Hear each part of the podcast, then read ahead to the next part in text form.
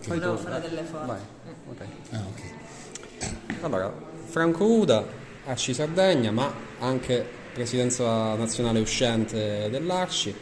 Eh, siamo al diciottesimo congresso nazionale dell'Arci qui a Roma. Eh, raccontaci un po' sì, il tuo territorio, ma anche diciamo, le aspettative per questo congresso. Ma io vengo da un eh, territorio che non è tra i più importanti nella galassia dell'Arci, siamo un piccolo comitato regionale in una regione che fa parte, diciamo, geograficamente non tanto del sud dell'Italia, ma eh, ne è assorbita dalla condizione di impoverimento. E quindi come dire, soffre di tutte quelle limitazioni che questi territori hanno avuto soprattutto a partire dal periodo della pandemia. Il periodo della pandemia ha accentuato tantissimo le differenze tra le regioni più ricche e le regioni più povere e all'interno delle regioni più povere tra i territori più fortunati e quelli meno fortunati. Le questioni serie da noi sono, sono quelle mai risolte di una condizione di disoccupazione che spinge anche quei ragazzi che sono formati, che hanno avuto una istruzione superiore, universitaria, a cercare un, un futuro fuori dalla Sardegna. Ed in particolare quando questa migrazione è interna alla Sardegna si ha il fenomeno dello spopolamento dei piccoli centri, che ormai sono diventati dei simulacri di quello che erano un tempo delle, dei paesini completamente abbandonati e soprattutto disabitati.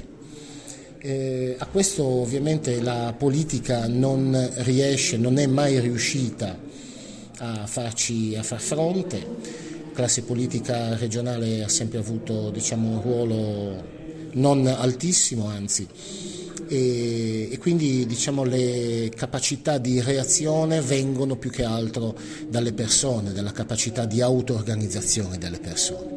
E a questo non sfugge anche, se vogliamo, perché l'Arci poi vive nella società, non, non, sfugge neanche il percorso che l'Arci ha avuto in Sardegna, attraverso questa capacità di auto-inventarsi in qualche maniera. Non siamo, non siamo parte di quei territori eh, che hanno la tradizione delle, del, delle, case del popolo, non siamo uno di quei territori che ha... Rispecchia, la... rispecchia molto a, tanti altri territori come diciamo, quello da cui vengo io, quindi la Calabria, sia nello spopolamento dei, dei borghi diciamo, che in quello che dici. Assolutamente.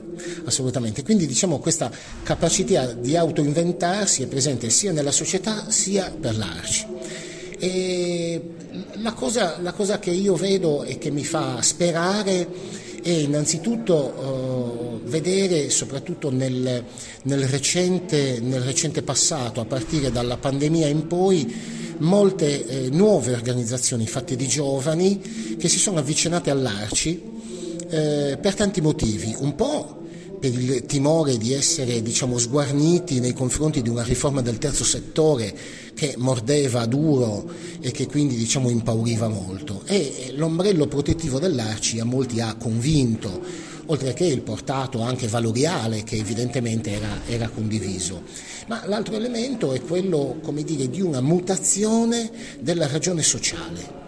Cioè noi abbiamo sempre meno circoli in Sardegna di quelli classici, di quelli di cui troviamo eh, anche nelle altre regioni una grande quantità, quindi circoli che fanno musica, circoli che fanno attività culturali, di ricreazione e invece sempre nuove realtà che vengono anche da nuove frontiere quello di cui abbiamo parlato anche oggi, che è la frontiera dell'impresa sociale, dell'impresa culturale e quindi queste nuove forme giuridiche che possono avere nell'Arci un loro luogo di eh, cittadinanza. Grazie. Bene, grazie a voi.